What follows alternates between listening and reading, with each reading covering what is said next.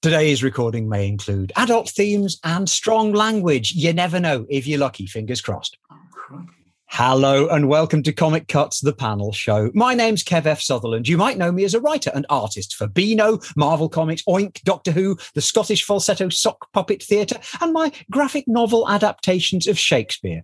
Although chances are you probably don't. My guests today talking comics are Brian Bolland and Rianne Rowlands. Hello. Comic Cut. We're looking at a panel, and we comprise a panel. There's a few of us. So the panel sees a panel, then we talk about the comics. From the panel we discuss, we call it Comic Cuts. Wow. I can't believe you do that live. I thought it was recorded. I have two guests with me today who've brought with them a panel from a comic or something close. We're going to see if we can identify it and talk about it. Maybe we and you will learn something about comics we didn't already know, or maybe we'll just show off a bit and have an enjoyable chat. Let us see. Brian, are you somewhere in East Anglia? I'm somewhere in East Anglia, yes. I'm somewhere near Bury St Edmunds in Suffolk and somewhere near Cambridge. And this is the part of the world you originated in as well, wasn't it? I originate from Boston in Lincolnshire, and I always have to say that because there is another annoying Boston, or later Boston, in America somewhere. Um, Let's face it, the two are not directly comparable, are they? Not really. There are some sort of historical overlaps, but nothing very much. Unless there's a Cheers bar, that there's much in common between Boston Mass and No. Boston Lincs. I think the Mayflower stopped off in, that's the boat, stopped off in Boston on the way to Plymouth and then to Boston or somewhere in America, but there is a connection there. But you're right. Have you ever been to the top of the Boston Stump? Oh, God, yes. Yes. Oh, yes. Yeah. Um, although it has been closed for many years because the last time I went, which was decades ago, there are stages. There's once, this is not a vi- visual thing. I'm doing a kind of a, a mime here. Half, you can go halfway up it now. Uh, you used to be able to go almost to the top, but the last time I tried that, it was full of uh, pigeon shit. So you, you couldn't really, and no lights. So you were walking up there in the dark. But it would have been a great view. Yeah. Do you take uh, unkindly to people suggesting that much of East Anglia is very flat? No, no, it is. Oh God! I mean, where I come from, it's like a sort of billiard table. It's it's you could, you know, it's just one straight line for for a horizon. It's very flat. I live, currently live in Suffolk, which they call flat, but it's quite rolly where I live. But no, I don't mind at all. Big skies. To what extent does the place that someone grows up inform their visual sensibilities, do you think? Well, I'll tell you a little story. I was once at a convention in comic convention in Edinburgh, and I was traveling back by train with Kevin O'Neill and Mick McMahon, some of the others from that era, and we were going through Lincolnshire, and um, Kevin looked at the landscape of Lincolnshire and said, "No, I can understand why you don't draw backgrounds, Brian." That's grossly unfair. The suggestion that Brian Bolland doesn't do backgrounds. Well, I very rarely, draw backgrounds. Do you really think that's the case? I honestly had never, that's the thought that had never occurred to me. You- Maybe you distract me from the lack of backgrounds You- by what's in the you foreground. should never reveal your weaknesses. I mean, I can see them all the time, but uh, I've, I've just given away a big one there. But you know, you, you should never draw attention to your to the things you can't do. Now, certainly when you were breaking into comics, London was the magnet. You had to go to London, really, didn't you? Well, I suppose so. Yeah, unless you're in. Um, where where was DC Thomson? Was that Dundee or something? Dundee. You know, very few artists seem to have come from Dundee. No, but the- I mean, there was a lot of comic art going on up there. I mean, DC Thomson was. Uh, they was that the Beano and all those. Oh, yeah. Well, surely you did your very first work for DC Thomson, didn't you? No. Well, actually, if you want to get really down to the nitty gritty, I did my very first work for Oz magazine. That's no, no, that's not true. I did my very first work for Time Out magazine. Time Out, together with Oz and friends and some of those sort of '60s underground, '70s, I suppose, underground magazines, um, were all very similar. Time Out was a sort of a, an underground rag, and I did a little drawing in there, and then I moved on to uh, Oz You started as you meant to go on then, working with the cool kids. Yeah, no, I never drew for the funnies, really. I, I mean, the first professional work I did was for a thing called Power Man, which was published by an, an upstart little company from Suffolk, I believe. And they did this um, African superhero comic that was sold in Nigeria. And I did that for two years, 300 pages of that. You and Dave Gibbons worked on that. Me and Dave, Dave Gibbons and, and I alternated issues on that. Yeah. So that's that was my first mainstream stuff. So I, I and I did a few things for DC Thomson as well because I had an agent, the same agent as Dave, and he got us a bit of work at DC Thomson. And I really can't remember the names of the titles I was in, but they were like two page war stories or sort of gothic horror stories. And that was before 2000 AD came along. And then, of course, 2000 AD was the was the big break. I mean, did you realise 2000 AD was going to be what it became when you started? No, not really. No, I think they were just trying it out because the Eagle had contained science fiction uh, through the 50s. Science fiction was a sort of big thing in the 50s, but it fizzled out in the in the 60s. So the, when I first started, there wasn't really a science fiction comic, and there was certainly no superhero comics. So when it came along, because Star Wars was the popular thing in 1977, they thought maybe we ought to try a bit of sci-fi, and that's how 2000 AD came along, and it was just a tryout. Really, I don't think they. I mean, how could they look into the future? They they they didn't know it was going to be a big deal, did they? Well, if they're going to look into the future, they would have probably given it a title that was set fewer years yes. ahead than 2000 AD. it would have been 3000 AD, really, wouldn't it? And you started just by doing covers. Yes, I suppose so. I did, well, you see, I was still working on Power Man. I was still having to crank out 17 or 15 pages a month or something. So I didn't really have a lot of spare time. And so I was able to do a few covers for, for 2000 AD. They didn't really know what was going to be the main theme or the pulling point of 2000. So they got us to come up with random covers and they would sometimes write a little narrative story to go behind the cover to, uh, then Judge Dredd became the strong character in the in the comic, and uh, more of us got drawn into that. It was very interesting that uh, the main artists had their own version of Dredd. When you went from uh, Mick McMahon to you, uh, everything yes. about him, to an extent, would change. Well, Mick started out when he first uh, when he started out, he was required to. Oh, I could tell you this in great detail. I won't bore you with it, but um, I think at the beginning he was a fairly untried young artist, and they, I think you'll have to ask him, but I think they asked him to draw like uh, Carlos Ezquerra, who created Judge Dredd.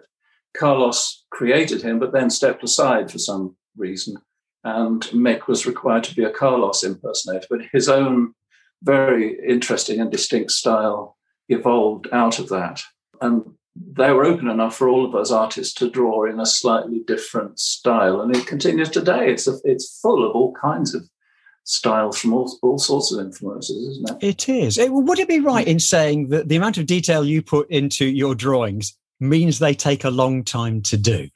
Well, when I first started, I was was drawing like a page a day for Power Man and things of that sort, and I knew that if I had to crank a, day, a, page out every day, it, I'd have to keep it fairly crude.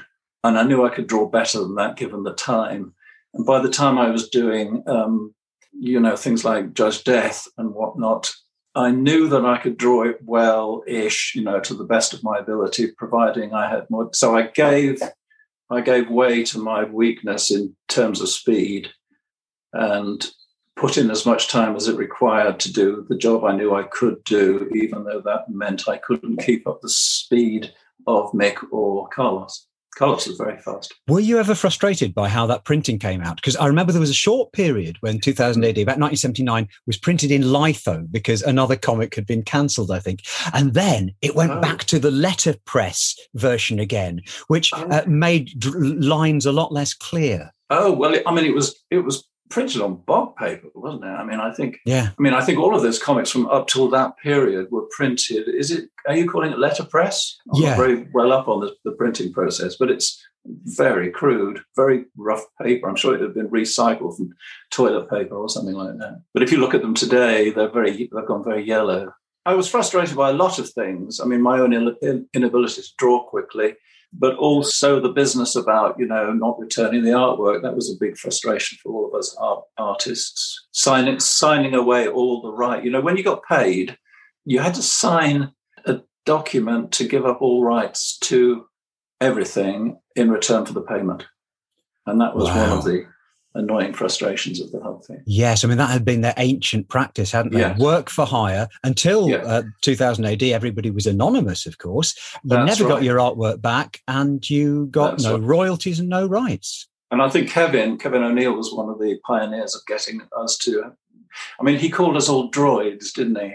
They That's called us all. We were all robots, and he got away with crediting us by calling us Art Droid, Bolland or McMahon or Gibbons or whatever. This must have made the temptation of America all the greater because you and uh, Dave spearheaded the American or the British invasion of America about 1980, wasn't it? Um, uh, Seventy nine. Well, yes, seventy. I, I mean, I first did my. I, I did my first few covers for uh, DC Comics in seventy nine, and then I suppose eighty. Yeah, and then we had a group called the SSI Society of Strip Illustrators, and some people from DC came over scouting for talent that they'd seen in two thousand AD, and so gradually a sort of a rash, I suppose, of British talent started working at uh, in America. Yeah, I suppose you'd call it the British invasion. Well, Wikipedia calls it the British invasion. Who am I to argue? It must be true. And then this led to uh, the high watermark of Killing Joke. Well, it, is Killing Joke a high watermark for you as it is for readers? Well, it, it is a high water mark for me because it did mark a time when I was able to do the very thing I wanted with the very best writer at the time, who was my friend, Alan Moore. May have heard of him. Um, so I knew I had to put my best work into it. I've done stuff since then, which I think is a little bit better. Uh, but but after that, I became because of my speed. I I- I'm mainly a cover artist. I could talk covers for ages, but Rianne, you're in the room. Forgive me. Hi. I have Rianne Rowlands here, and we were talking about credits on artwork. Uh, you're working in the Beano now, and it's only in like the last few years that you lot have been credited, isn't it? Because before that, we had to hide our signatures in the artwork somewhere. So now it's nice to see our name on the side. But Brian, I'm just like, I'm in awe. You're my hero anyway. You're amazing. And it's so fascinating oh. to hear you talk. Well, it's so lovely to lovely to meet you. Oh, well, Oh, Tell me more. you. Tell us more. Well, you both you both have a connection with covers because Ariane, you did covers for Funeral for a Friend albums. I did. I did. They're a rock band from Wales, which is where I live now. I'm from England originally, and I went to university in Cambridge, not far Oh, from you. And I, I love Cambridge. I miss it. Um, but I moved up here to be close to my family. And yeah, Funeral for a Friend, they're a band. They were very, very big. They're not quite as big now. Um, but I did their album artwork, and that was crazy to walk into like you know HMV and see something that you've made on the shelves. And I've worked for loads of magazines, um, Download Festival, and I've done lots of children's TV work. I love love What- that. the children's TV work was interesting for me because you started doing uh, character design for animation. So Yes. how how different is that from from comics work? Do you need to know more? yeah, you've got to be more structured because you have to make sure that they can be animated. So you kind of have to simplify them as much as possible without taking away their character. And you have to know what they look like from every angle. You kind of have to imagine every emotion. So, but then it's not that different from when you're drawing comics because you have to know what your character looks like from every angle. And when you're drawing your comics, you almost pretend you're a camera. You know, like if it's a movie and you're filming the scene, it's very similar.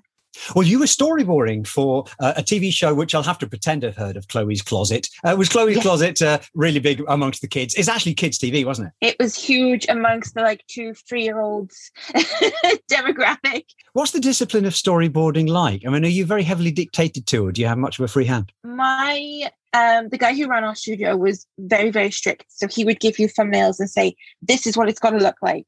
Um, but sometimes you got you in other studios I've worked in, you have total freedom. So it just depends really on on what studio and, and what script you get. It's really heavy, heavy workload. Storyboarding was very heavy. Um, I much prefer comic books to storyboarding. Eh, What's the chicken and egg situation? Did your work start off being colourful and fun, and so you chose the places to work in, or uh, could, is there also a really dark side of you that we just don't get to see at the moment? well, funnily enough, when you see my panel, um, you'll see that little dark side come out.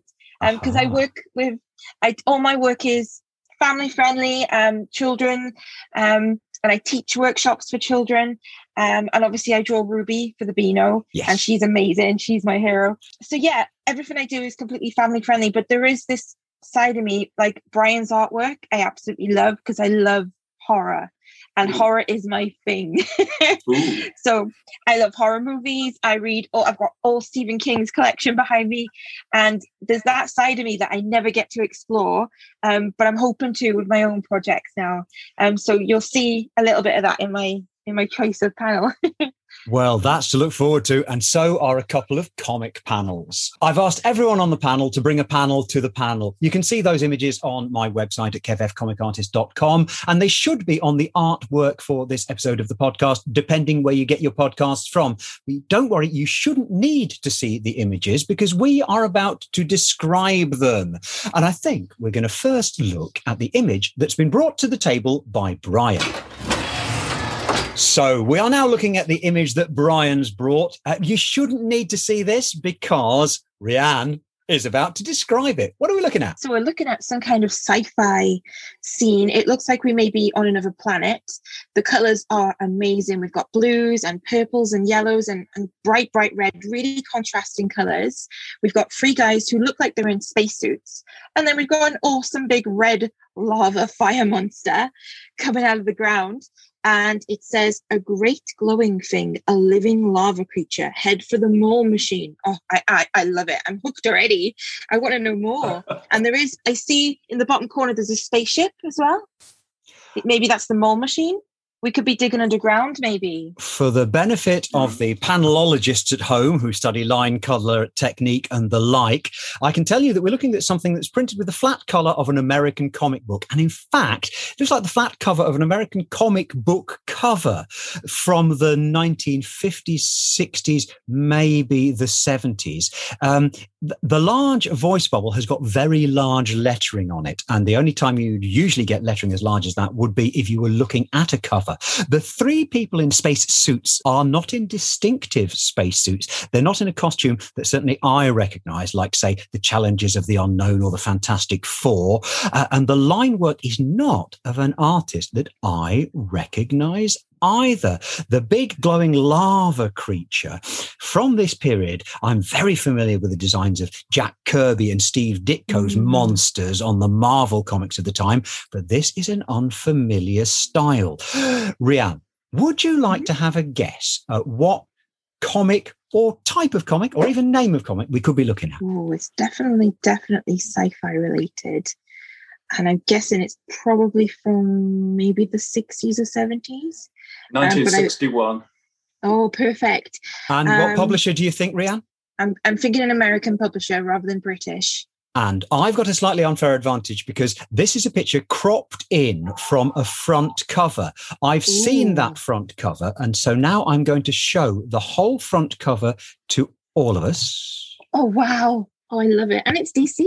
Brave and the Bold presents Cave Carson's Adventures Inside Earth, a comic I have not heard of and an artist I still don't recognize. Brian, tell us more. It, uh, it's Bruno Premiani. He was an Italian. Uh, he was born in 1907 and he had to leave Italy because of the, I think Mussolini, I think actually. And uh, he ended up in Argentina and I think he worked, did a, quite a bit of work in Argentina. And when he was in his 50s, he, uh, I don't know whether he actually went and lived in America, but he started at DC Comics drawing Tomahawk, which was a sort of, well, it sounds like, doesn't it, like a Western.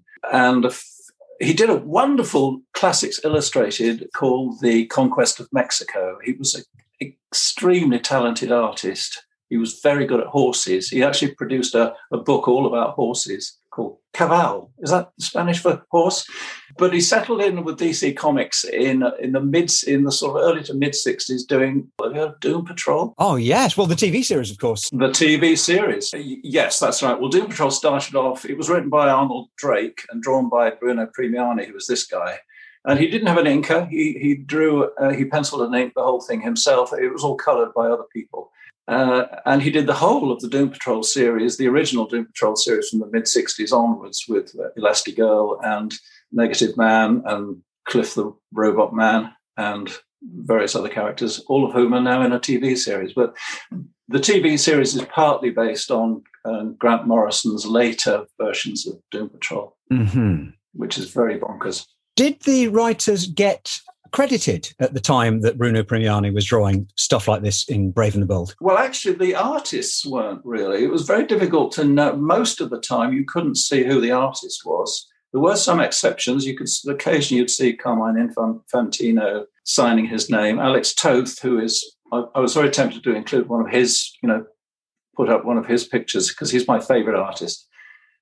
Um, but we we somehow always knew who all the artists were even I think probably through fanzines, even though they didn't get their names put on there. But this guy, Bruno Premiani, if you knew his style, the, the running figures in the foreground, those two uh, running towards the mole machine, it was a very, very Bruno Premiani esque um, pose they're in there. Very underrated. Not very many people have heard of it. No, well, that's it. A fascinating part of comics history that has allowed his name to slip through the net as far as getting to me is concerned. The Marvel yeah. artists, of course, were immediately credited right from 1961 yes. from the start of the Marvel comics. And so yeah. uh, there were so many names like Don Heck and Chick Stone, who were yes. uh, possibly minor players compared to Jack Kirby, Stan Lee, Steve Ditko. And yet uh, readers like myself grew up automatically knowing their names and being reminded week after week after week. Well, yes, yes, please take note of the man. He was very good. Uh, find the original Doom Patrols. They're, they're, you know, some people.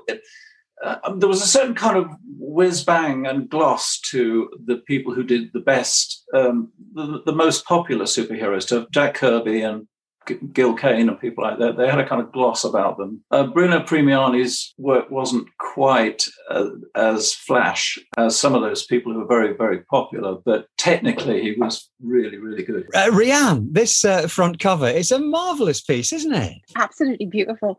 I've never heard of this artist before, but that's why I love this podcast because you learn about new artists that you might have never heard of before and like you said, their work is so amazing, but they're getting forgotten.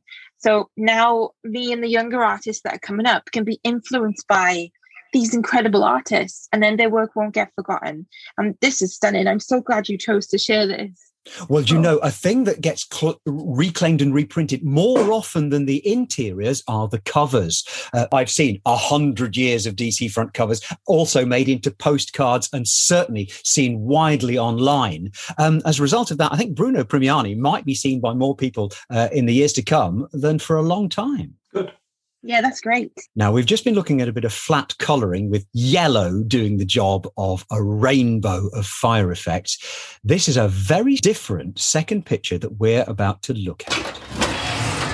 We're looking at the panel that's been brought in by Rianne Rowlands. Uh, now, listener at home, you can find this on the website or you should find it on the uh, artwork for this episode of the podcast, but you don't need to because we're about to describe it aren't we, Brian? Yes, I've never seen this before. I've no idea who it it's by. Can I just say, Brian has got his work cut out right now. This is one of the hardest panels to try and describe. it is. It is. Go for it. Oh God! I mean, I usually, with when it comes to this work, I tend to think that art speaks for itself. You don't need words when you can draw the picture. Okay, I'll tell you what it looks like. It's um, there's a mad scuffle of beasts all thrashing about in all directions. And I'm describing this quite slowly because I'm discovering bits of it as I look. There's something at the top that looks like a crazy chipmunk. There's a sort of a, a moose.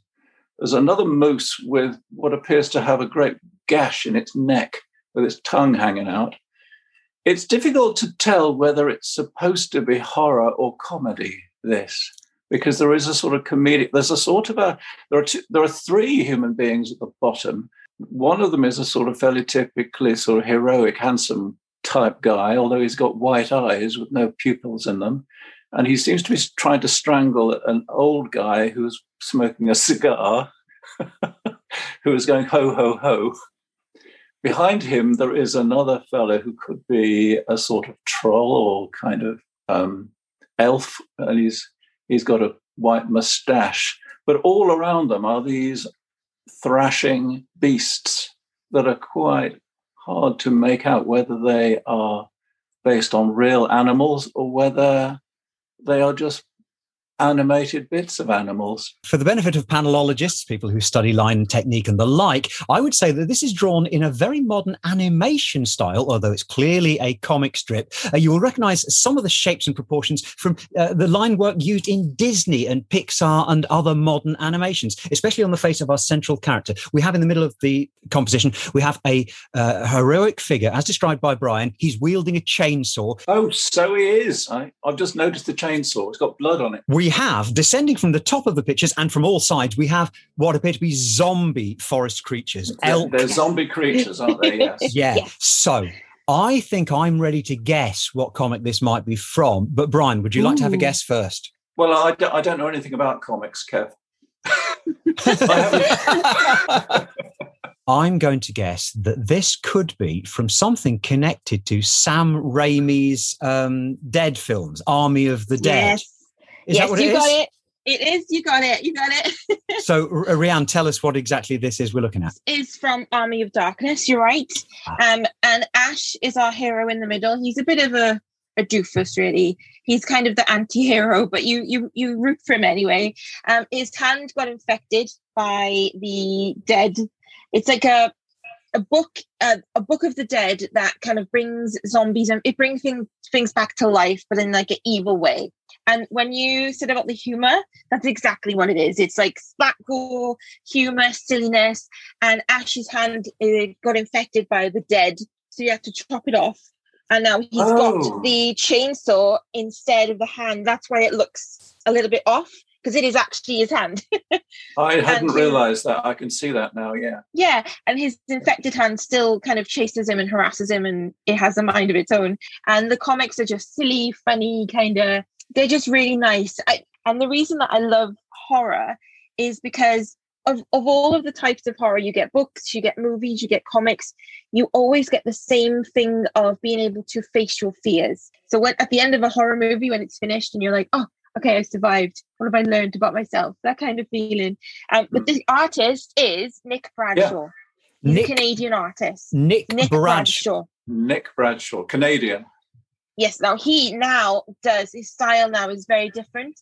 He do, he works for Marvel now. He does Fantastic Four, Spider Ham, Avengers, Black Panther, Venom. He's been doing that for about ten years now, I think. Um, but this comic came out in two thousand and four. So his style has really evolved. Is that the whole picture, or is there a logo at the top of this? It's a panel, yep. And the reason I chose it is because, like your artwork, Brian, it, it is yeah. so detailed. And like you mm-hmm. said, as you're looking around it, you you just see different things each time. It kind of appears in front of you. And sometimes yeah. these panels are so chaotic that you can't work out what's going on. It takes you a while. You have to go back and look at them again. But I well, yes, I, I was that. I was having that trouble too. Uh, as you were asking yeah. me to describe it, I was thinking, oh my god, there's a, there's a, another creature in the top left hand corner. I hadn't seen that. That's it. yeah, I like That's that. It. If all of these creatures were on the same plane, it wouldn't work. If all the creatures were the same size, if they were coming from the same direction, it wouldn't work, or it would work differently. But we see with the lighting that he's used in his colouring, but as well as the position of Ash's body, his arm is up, raising his chainsaw, then his shoulders slope down leading us down his arm towards the dead mm-hmm. prospector lying on the ground. Um, can I can I just ask one question? Is this uh, art on in ink on paper? Is it is it is there actual artwork involved in this before the color goes on? Do you think? Yes he he pencils everything and then he scans in his pencils and someone else does the coloring um but it's all pencil and he does oh. very much like that disney pixar feel it's all very pencily and then he scans in his pencils so he doesn't even ink them but i think now on his newer stuff he does ink and i think he's digital rather than yeah. traditional but I think a yeah. lot of us have gone digital now, haven't we? Actually, Brian, have you gone digital? I w- I've been digital for 22, 23 years. What, wow. for ev- every stage of and the artwork? Much to the, yes, much to the horror of artwork collectors. Well, is it to your disservice that you haven't got original artwork to sell? Oh, it is, yeah. It's, it's great having, I mean, it's great having original artwork to sell, but um, I love the the things you can do. In, I mean, I do everything in Photoshop. There are so many other bits of software. I mean, Manga Studio and all kinds of other things that I I can't be asked to learn them. Actually, I know how to I I know how to use Photoshop. It's it's even a ten year old copy of Photoshop. you know you're supposed to keep um, updating them, but this is a this is a really old version I use. Yeah, you can't go wrong with Photoshop. And the nope. colorist is Etienne Saint Laurent. So I assume oh. because that um, Nick Bradshaw is from Ottawa, which is French Canadian, Canadian, Canadian ah. Canada, French Canada. Um, yeah. So I think that may be a French Canadian artist who does the coloring as well. Um, yeah. But yeah, it's stunning. As a piece of art, I think that is just incredible. I call it ordered chaos. Here's another question Is this just one panel out of like six or something on the whole page? Yes. So he does an, an average of about six to eight on a page, and that is yeah. one panel, and most of them are as detailed as that. Wow. Yeah. Now, his now work I is will, incredible. I will say that um, too much detail can give you a bit of a headache. I think you've mm-hmm. got to pace it a bit, haven't you? You've got to have a bit of detail next to, you know, something that's a little easy on the eye that you can mm-hmm. scan very quickly and then move on. Definitely. And when you read his stories, they do flow like that. When yeah. the Deadites come out and attack, it becomes very chaotic. And then when he's it's calm again, the panels do reflect that and the colors reflect it too. You'll have to look yes. at them, you'll, you'll love it. So we're right that, uh, guessing that this is actually a splash panel bigger than yes. most of the panels in the strip. Actually, no, this is on, really? on the page is about average. Yeah. Oh my God, I'm, I'm getting a headache already just looking at it. Yeah. Wow, it's it, it's a blur of detail. That's, that's very, very challenging for the for the reader. Army of Darkness comes from the Sam Raimi Dead films, which were the original video nasties. Uh, 40 years ago, when Brian was introducing Judge Death, another zombie of sorts, uh, Judge Death was sort of the safe end of zombies, and Sam Raimi, Video Nasties, was getting banned and discussed in, in Parliament. And now this is almost child friendly. Uh, I mean, are there any Disney zom- uh, Disney animated zombie films these days? I mean, I haven't seen any. They've they've done the Day of the Dead yeah. in um Coco. Yeah. Coco. They did the Mexican Day of the Dead. So skeletons and ghosts and all that kind of stuff. But it was done in such a lovely way that it wasn't it wasn't done for scares. It was done for more no. re- remembering your family members. And it was it's such a beautiful film. Definitely watch that. And slightly darker was Tim Burton's Corpse Bride. Uh, which again yeah. is a zombie story. And actually, the Hotel Transylvania films yeah. have, have taken the stuff which, again, when they were in Universal movies, were X rated films, mm-hmm. and this was the subject matter, actually within a decade they become Abbott and Costello films. So maybe it doesn't take long before horror loses its edge. My three-year-old absolutely loves the Hotel Transylvania movies, so that that tells you everything. and 50 years ago, I was dancing to the Monster Mash. You weren't around 50 years ago, Kev, were you? Oh, whatever happened to my Transylvania twist? well, thank you, Rianne. Thank you, Brian, for those two amazing suggestions. We have been looking at the cover of Cave Carson from The Brave and the Bold presents, drawn by Bruno Premiani, selected by Brian. And we've been looking at Nick Bradshaw's artwork from Sam Raimi's Army of Darkness. And if you have any questions about this, you could always try and contact us on our social media. Rianne, where will we find you? I'm on Instagram at Rianne Rowlands, and it's R I A N N E Rowlands. It's a funny spelling. Blame my mum for that. And I'm in the Beano every week with Ruby. Don't forget Rihanna in the Beano. Can I friend you? Oh my God, yes, please. yes. And funnily enough, um, I wanted to send you some pictures because my partner is a tattooist and he's actually tattooed your artwork on people. Oh, right. have you seen have you seen tattoos of your artwork before? Yes, and well, Brian wants his pound of flesh. Actually, yes, I demand those pieces of flesh be cut off and delivered to my house immediately. Um, yes, I have actually. Yes, I, have seen Joker uh, faces on people's legs, mainly on their legs for some reason. Brian, where do we find you on the socials? Well, I'm um, very bad at it at the moment. I'm just on Facebook. Uh, I don't have a website or Instagram or any of the others, uh, or even a blog. I had one of those, but that became defunct.